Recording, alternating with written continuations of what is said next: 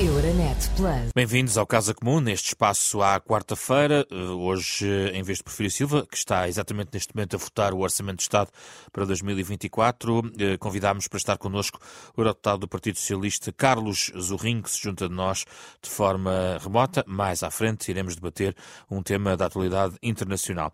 Para já, eh, estamos nos dias seguintes ao Congresso do PSD, com Luís Montenegro revalidar, no fundo, a sua posição como líder do partido e candidato a primeiro-ministro, já olhando para as eleições de março de 2024. Começo por si, Carlos Zorrinho. Eh, viu eh, no Congresso do PSD esta afirmação ou reafirmação de Luís Montenegro. Eh, pergunto isto porque várias vozes, até do ponto de vista do Partido Socialista, criticaram algumas das suas propostas, nomeadamente aquela hum, que diz respeito, aquela que foi apresentada por eh, Luís Montenegro, aquela que diz respeito à subida do valor de referência do complemento solidário para idosos para 820 euros no final da próxima legislatura, entre outras propostas. Muito boa tarde, muito boa tarde, José Pedro Frazão, muito boa tarde, Pedro Duarte. É um grande gosto estar no Casa Comum, é um grande gosto também poder enfim, pontualmente substituir o meu camarada e amigo Porfírio Silva. Eh, é sempre um pouco, é sempre complicado avaliar eh, aquilo que se passa na casa dos outros e, portanto, o que eu, o meu comentário é um pouco a sensação de quem viu de fora. E quem viu de fora esperava, de facto, do, do Congresso do PSD uma revitalização, um senti uma imagem de renovação e, ao mesmo tempo, eh, uma retoma de credibilidade. Porque acho que esses são, são de facto, os problemas que têm vindo a ser, eh, enfim, eh, diagnosticados pela comunicação social, pelas sondagens, em relação ao PSD, um partido, enfim, com pouca vitalidade, um partido com pouca renovação, e um partido que ainda está muito marcado por aquilo que fez durante os tempos da Troika, pelo empobrecimento e, pela, e pelas marcas que deixou na sociedade portuguesa. Ora, se nós olharmos para, estas, para esta perspectiva, eu penso que, de facto, o Congresso do PSD não, não foi bom. Uh, não apareceram caras novas, uh, enfim, houve uma, um, um, digamos assim, nas velhas referências do partido, é uma opção, mas não, vimos, não vimos caras novas, vimos algumas caras normais que, que retomaram a, a, vida partidária. E, e, do ponto de vista da credibilidade, as, as, medidas que foram apresentadas, algumas medidas, enfim, que se percebe, porque o PSD precisa de, de, recuperar, por exemplo, os pensionistas que foram tão prejudicados durante a sua última governação, precisa de recuperar a classe média, precisa de recuperar uh, os jovens, uh, as medidas, no fundo, que são bem uh, enfim, definidas do ponto de vista do foco, Uh, redução em termos, em termos fiscais. Subscreveria uh, essas, algumas dessas medidas, Carlos Zorrinho? Genericamente, claro que sim. Genericamente, claro que sim. Claro que, que eu subscrevo uh, o, aumento da, o aumento progressivo das pensões e o aumento progressivo também, uh, também a redução uh, da, da, carga fiscal, nomeadamente a redução do IRS para os jovens. Mais, eu subscrevia essas, essas medidas todas. Mas, e até lhe posso dizer que eh, sendo membro do Conselho Estratégico de uma candidatura, eu não vou aqui fazer, enfim, promover isso, tenho trabalhado também no sentido de haver medidas eh, relativamente similares. E, portanto, aqui não, está, não, não tem a ver com uh, uma candidatura a secretário-geral do PS e Primeiro-Ministro de Portugal. Isso, isto aqui não tem a ver com... Já agora convém clarificar, quem não Sim, sabe... Eu sou, que, é eu sou apoiante de José Carneiro, exatamente. Exato. Mas uh, não, não, não estou a discordar das medidas. Agora, essas medidas têm que ser apresentadas com com um fortíssimo fundamento, com um estudo forte, com uma, uma, uma, demonstração clara de como é que se financia, o que é que se deixa de financiar, quais as consequências, uh, o que, como, para quê, para quem. E tem dúvidas e, sobre e, esses fundamentos em alguma destas medidas? Aí, como viu, uh, não passou uma hora, não passaram duas horas, para imediatamente o PSD ter que vir fazer um conjunto de clarificações. O próprio Luís Montenegro vir fazer clarificações, o Nuno Moraes Charmente vir fazer clarificações, o Pedro Duarte se calhar fará agora aqui algumas clarificações. Ora, eu acho que isso do ponto de vista hum. da, daquilo que era o ponto frágil com que o PSD partia para, para enfim, para, para este Congresso, a seguir teremos uh, mais um longo caminho, uh, da credibilidade eu acho que não ganhou, hum. não ganhou, Deixe, não ganhou credibilidade. Deixe-me ouvir o Pedro Duarte. Esta questão hum. da proposta de Luís Montenegro relacionada com uh, o aumento das pensões uh, podia ter sido explicada de outra forma e já agora uh, onde estão as contas que são reclamadas por quem critica a medida? Boa tarde, José Pedro. Cumprimento todos os que nos acompanham com uma, uma saudação muitíssimo especial ao Carlos Rinho. É de facto um gosto poder, poder conversar e debatermos aqui alguns uh, assuntos uh, hoje, uh, nomeadamente estes. E, portanto, eu até começo precisamente nesta saudação, que é mais do que um cumprimento, é também um uma saudação à intervenção de, de Carlos Rinho, por ter tido, de facto, a, a hombridade de ao contrário do que tem acontecido com vários dirigentes socialistas e até pelo menos um dos candidatos à liderança, ter, de facto, a, a, eu diria a dignidade até cívica de concordar com as medidas do PSD, porque elas de facto são positivas e acho que quando assim acontece, acho que todos ganhamos do ponto de vista democrático. Mas há a questão dos fundamentos das contas, por exemplo, Carlos Vinha aqui levantava essa questão. E dos impactos. Sim, mas é, dos impactos, está. Contra, dos impactos colaterais. Pronto, mas é, é precisamente isso que o PS tem tentado fazer e está absolutamente disponível para fazer, que é quem tem alguma espécie de dúvidas, quem não, não, não, não teve tempo nem oportunidade para estudar a, a, a, proposta. Eh, nós estamos aqui precisamente para clarificar, para esclarecer e para, para que não haja qualquer dúvida eh, relativamente à, à proposta que, que, que apresentamos. É esta como a outras, não é? Esta não é a única, talvez aquela que tenha gerado mais algum impacto do ponto de vista mediático, do ponto de vista do, da discussão pública, mas é uma medida muito clara e é relativamente simples do ponto de vista de, daquilo que pretendemos. Portanto, é no que diz respeito. Aliás, sobre esse respeito de, de, de pensionistas, dos idosos, eh, houve três eh, compromissos que foram assumidos pelo líder do PSD, Luís Montenegro. O primeiro, muito claro, é que não se vai cortar um cêntimo que seja em qualquer pensão. Isso é um compromisso de honra para a legislatura. O segundo lugar é que vamos sempre atualizar e, portanto, reforçar, aumentar as pensões de acordo com a lei e, portanto, de acordo com a taxa de inflação, ao contrário, por exemplo, do que tentou fazer o governo socialista o ano passado. Eh, nós vamos cumprir a lei religiosamente do ponto de vista dos aumentos eh, das pensões. E terceiro, que é tal proposta, se calhar mais uh, surpreendente, admito, é porque o PSD assumiu o compromisso de, no que diz respeito ao complemento solidário para idosos, aumentar gradualmente durante quatro anos até atingir em 2028 o valor de referência, portanto, o valor mínimo, o rendimento mínimo que qualquer pensionista, qualquer idoso português vai ter, será de 820 euros. Portanto, criarmos na sociedade portuguesa, e eu acho que era importante haver esse consenso, e admito que, pelo menos com uma parte do Partido Socialista, isso seja possível ser feita, não é? Uh, uh, haver um consenso de que é uma questão de dignidade mínima para uma, uma, uma componente da nossa sociedade, uma parte da nossa população, especialmente vulnerável, que merece, é uma questão de justiça social, que merece de facto que seja protegida e que não possa cair abaixo de um, de um limiar mínimo que, que, que, eu acho que todos concordamos que é, de, eh, que é o limiar mínimo de dignidade para se viver, de facto, ao fim de uma, de uma vida. Não? É? O, o, o, e esse valor é 820 euros. Ninguém vai receber menos do que isso que, se o PSD for poder. Mas essa prestação, uh, nos termos atuais, está sujeita à prova de condição de recursos, não é Sim, propriamente generalizado, não é uma questão automática, como diz, por exemplo, como criticou, por exemplo, José Luís Carneiro. É. Não, é, é, é, nós aí não, não mexemos no regime, é exatamente o que existe. os valores que estão em causa é que vão aumentar. E, portanto, aí não há. Hum, por isso é que não é preciso complicarmos. Eu admito que quem.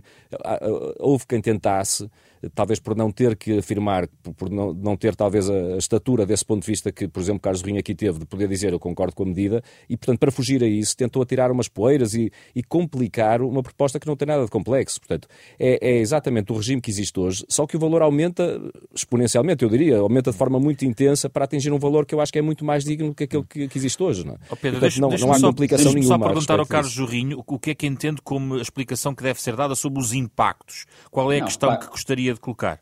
Em primeiro, em primeiro, lugar, eu acho que a questão não é de complicar, a questão é também, é, é, é sobretudo, da simplificação uh, excessiva, eleitoralista, com que essa medida foi apresentada. Eu acho que, por um lado, dizer que não se corta na, nas pensões ou dizer que se cumpre a lei, isso não é nada. Eu acho que uh, qualquer partido que tenha uma sensibilidade social mínima, e acredito que o PSD também o tenha, o PS também tem, ninguém pensa em cortar pensões, como aliás foram cortadas, infelizmente, por, por, por, uma, por um partido, o Partido Social Democrata, como sabe, por Pedro Passos Coelho, como, como sabe, foi, foi negociado também, por José Sócrates, isso, não é? Aliás, também, foi proposto por José Sócrates também, e pelo Partido Socialista.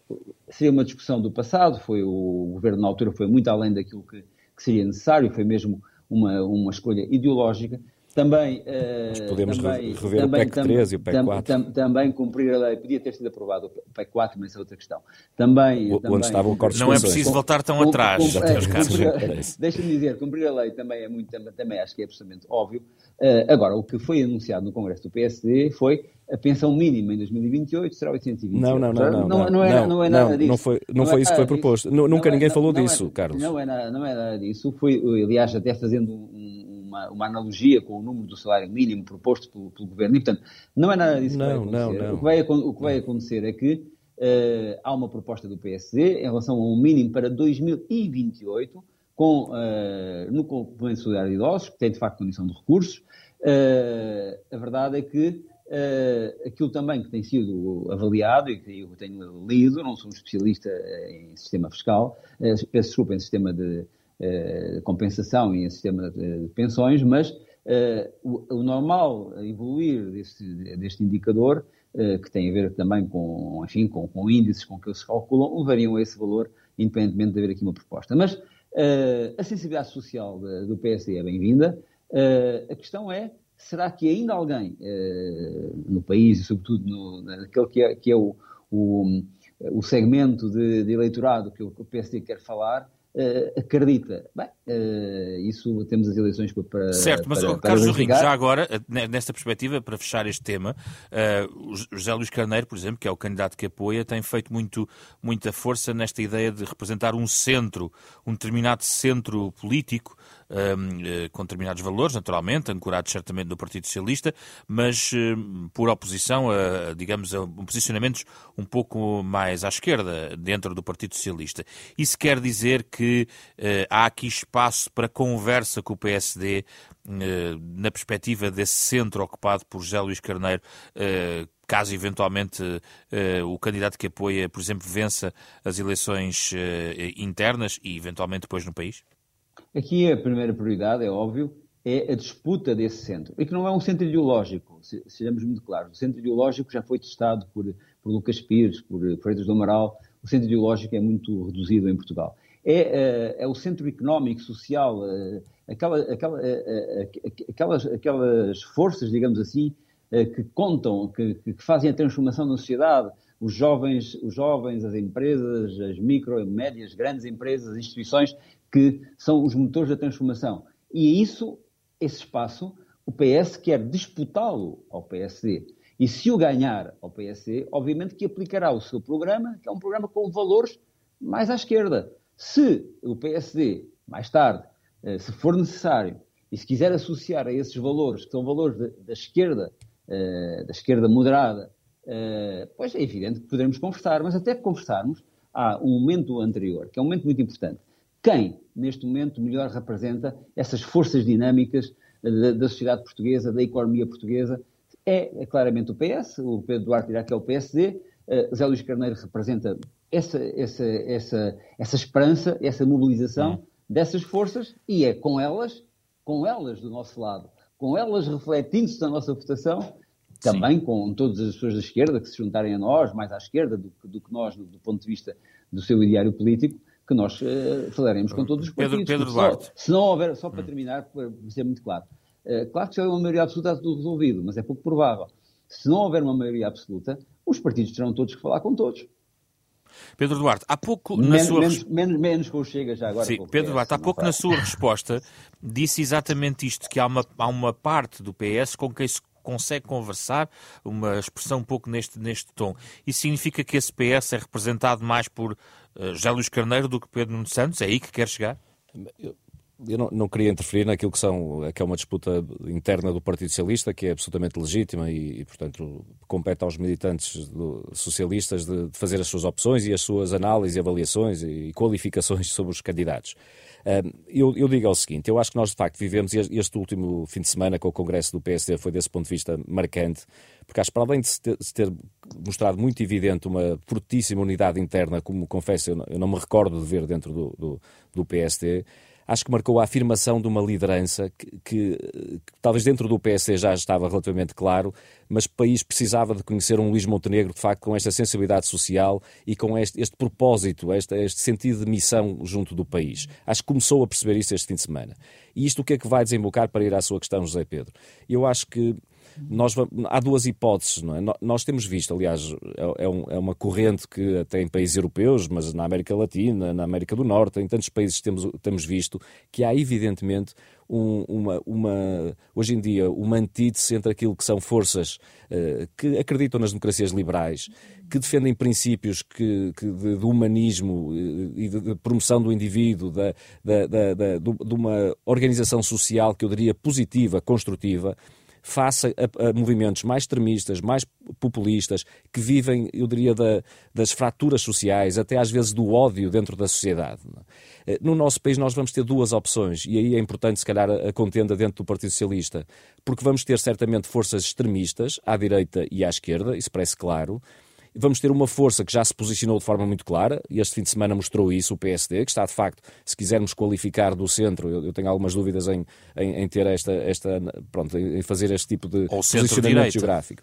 Eh, o centro geográfico direito ou centro-esquerda, não é? Acho que há propostas claramente de pendor social que abrangem também o centro-esquerda, não é? Acho que, aliás, isso ficou claro ainda na, na discussão Mas que tivemos onde está mais José Luís Carneiro ou Pedro Nuno Santos? Eu diria que aí falta saber se o PSD vai estar sozinho contra as forças extremistas ou se vai vai haver uma oportunidade de alternância, digamos assim, que eu espero que mesmo assim seja vitoriosa para o PSD, mas que duas forças que de facto estão neste, uh, neste campo da moderação e que rejeitam extremismos. Ora, uh, e, e, essa é a grande questão para o Partido Socialista. Há de facto uma parte do PS, uma candidatura, se quisermos, dentro do PS, que manifestamente fez a sua opção. Quer colar o PS à extrema-esquerda eh, eh, e, portanto, nós hoje temos muita dificuldade em perceber qual é a diferença de propostas entre, por exemplo, eh, esse candidato à liderança do PS e o que defende o Bloco de Esquerda. Basta fazer uma análise de conteúdo naquilo que são as afirmações públicas dos últimos dias ou até semanas entre, entre aquilo que é, por exemplo, a liderança do, do Bloco de Esquerda e aquilo que é o candidato Pedro Nuno Santos. Ninguém encontra distinções, verdadeiramente distinções, não é? Ora, e portanto, se for uma opção do Partido Socialista, acho que o, o PSD, do ponto de vista, se quiser, eleitoral, eleitoral até pode, até pode eventualmente ter benefícios. Não, não sei, não, não quero fazer essas, essas uh, especulações, mas admito que seja assim. Mas do ponto de vista do país, eu acho que perde alguma coisa, porque eu acho que é importante que haja de facto uma maioria, uma forte maioria, uh, mesmo abrangendo mais do que uma força partidária, que esteja de facto neste centro moderado, vamos chamar-lhe assim. Vamos ao tema europeu.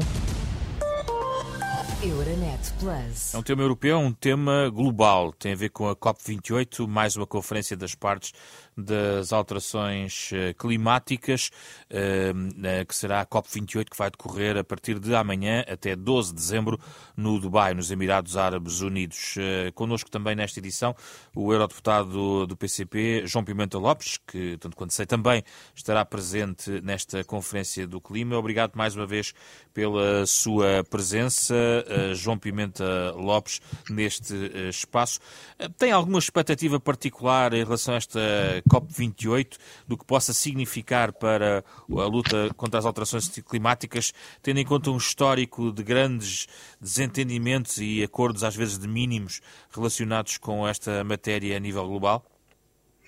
Bom, antes, antes, de mais, permita-me saudá-lo e, e, saudar os uh, meus colegas de, de painel. Uh, eu, eu, diria que é difícil, uh, tendo em conta até olha, olhar, olhando aquilo que foi a experiência das anteriores COPs e face aos desafios imensos e, exigências imensas que se colocam do ponto de vista ambiental, ter expectativas muito altas em relação ao que venham a ser os resultados desta, desta COP no, no Dubai, que de resto, como disse, terei a oportunidade de acompanhar uh, a partir da, da, próxima, da próxima semana. Uh, de facto, temos saltado de, de COP em COP. Os, as exigências vão aumentando, digamos assim, é? as, a, realidade vai se impondo do ponto de vista daquilo que são as consequências das, das alterações uh, climáticas, uh, mas vão faltando medidas que garantam que efetivamente se revertam, nomeadamente a questão, a pedra de toque, tem que ver com as emissões uh, de gases com efeitos de estufa se garanta uma trajetória de redução, já, fosse sequer de estagnação das emissões. não, não tem havido, digamos, uma, uma evidente quebra naquilo que são as emissões, tirando o ano 2020, por conta da, da Covid-19, Uh, mas uh, em 2021 tínhamos voltado praticamente às mesmas emissões de 2019. E, portanto, verifica-se aquilo que é uma insistência muito grande em mecanismos de mercado, o mercado sempre a resolver tudo, uh, que garantem lucros muito grandes às, às grandes empresas e aos grandes grupos económicos, que aliás atuam na, na, à escala planetária, aqueles que mais interesses têm nas decisões que aqui estão a ser tomadas, mas colocam em causa uh, aquilo que é a, a, capacidade, nomeadamente de fazer face a, a, medidas e imposições que venham a ser, uh, ou caminhos que venham a ser sugeridos, nomeadamente aos Estados uh, com condições económicas mais débeis. Aliás, uma das questões que estará em, em discussão é precisamente a questão do, dos fundos que possam ser alocados, nomeadamente o Fundo de Perdas e Danos, teve grande protagonismo na, na última COP 27 no, no Egito. Uh, mas aquilo que se verifica é, de facto, por um lado, é necessário clarificar de que forma se vai financiar esse, esse mecanismo, e por outro, não deixa de estar em cima da mesa mais do que apoios diretos e subvenções para os Estados, mas mecanismos de endividamento àquelas que são, àqueles que são os países com maiores uh, debilidades. Ora, aquilo que se exige, na nossa ótica, e como temos vindo sempre a afirmar, é a necessidade da ruptura e da mudança de políticas que estão no âmago de, dos problemas ambientais com que nos confrontamos, desde logo no domínio da, da, energia. Mas isso não vai conseguir na COP28. Não, isso não vai conseguir, não, não iremos conseguir na, na, na COP28, mas poderão, mas poderão sair certamente, ou poderiam e deveriam sair orientações, eh, concessões, eh, considerações a partir da COP28 que alterassem paradigmas. Olha, a questão do paradigma do transporte eh, e passarmos de, de, de, um transporte individual para um transporte coletivo e um investimento no transporte público, o paradigma da produção, a valorização da produção local e de, do encurtamento das cadeias de comercialização, a recuperação do controle público dos setores, setores estratégicos como a, como a, a energia, a, rejeição, enfim, de uma abordagem que passa por uma responsabilização de comportamentos individuais, nomeadamente através de uma chamada de fiscalidade verde, no lugar de responsabilizar aqueles que são os maiores promotores uh, de, uma, de um consumismo desenfreado e de, um, e, de uma, e de uma utilização desenfreada e predatória dos recursos à escala global. Deixe-me ouvir aqui então o, o Carlos Rinho e depois o Pedro Duarte, antes de fechar consigo novamente. Uh, Carlos Rinho, qual é a sua expectativa em relação à COP28? Bem, a expectativa é que seja uma, uma COP que para além de, do reconhecimento que todos nós, eh, enfim, já temos, de que o aquecimento climático é brutal, tem que ser combatido, o António Guterres chamou-lhe mesmo ebulição climática, uh, o, que, o que tem atravessado estas, estas conferências pelo clima e outras reuniões similares é o sentimento de injustiça climática. E esse sentimento de injustiça climática, ou seja, daqueles que menos poluem, serem os mais vulneráveis, serem também chamados uh, a fazer o seu contributo, e é bom que o façam, mas não serem compensados por isso, é de facto o problema mais fundamental. Eu estive no último mês duas vezes no Pacífico, em Samoa, nas Ilhas Solomon, porque sou co-presidente da Assembleia Parlamentar Paritária, África e Pacífico, União Europeia, e, e verifiquei como, como, sentem aqueles, aqueles Estados que poluem 0,3% à escala global e que estão a afundar-se. E, portanto, a aplicação, não basta anunciar os 100 mil milhões do Acordo de Paris, o, o Fundo de Danos, é preciso concretizar. Alguns exemplos. Portugal, por exemplo, transformou a dívida de Cabo Verde em relação à dívida soberana em relação a Portugal num fundo de investimento.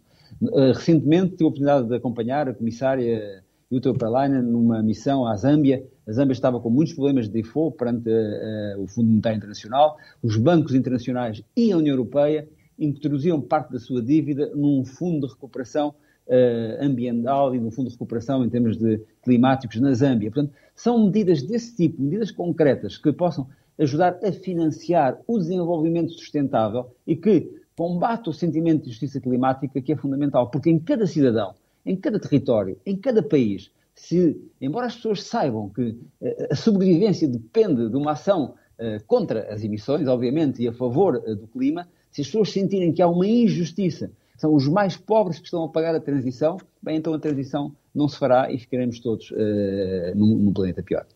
Pedro Duarte, não há grande otimismo, não costuma haver grande otimismo à partida para estas conferências.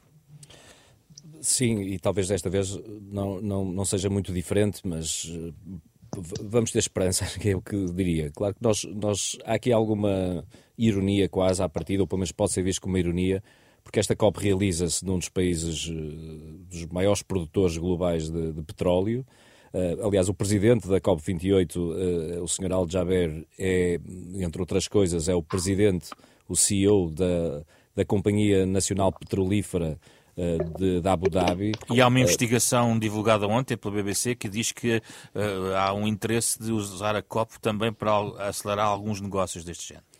Lá está. E, portanto, isto pode ser visto de duas formas. Uma é, de facto, isto é uma ironia, uma triste ironia, é quase uma, uma suprema hipocrisia.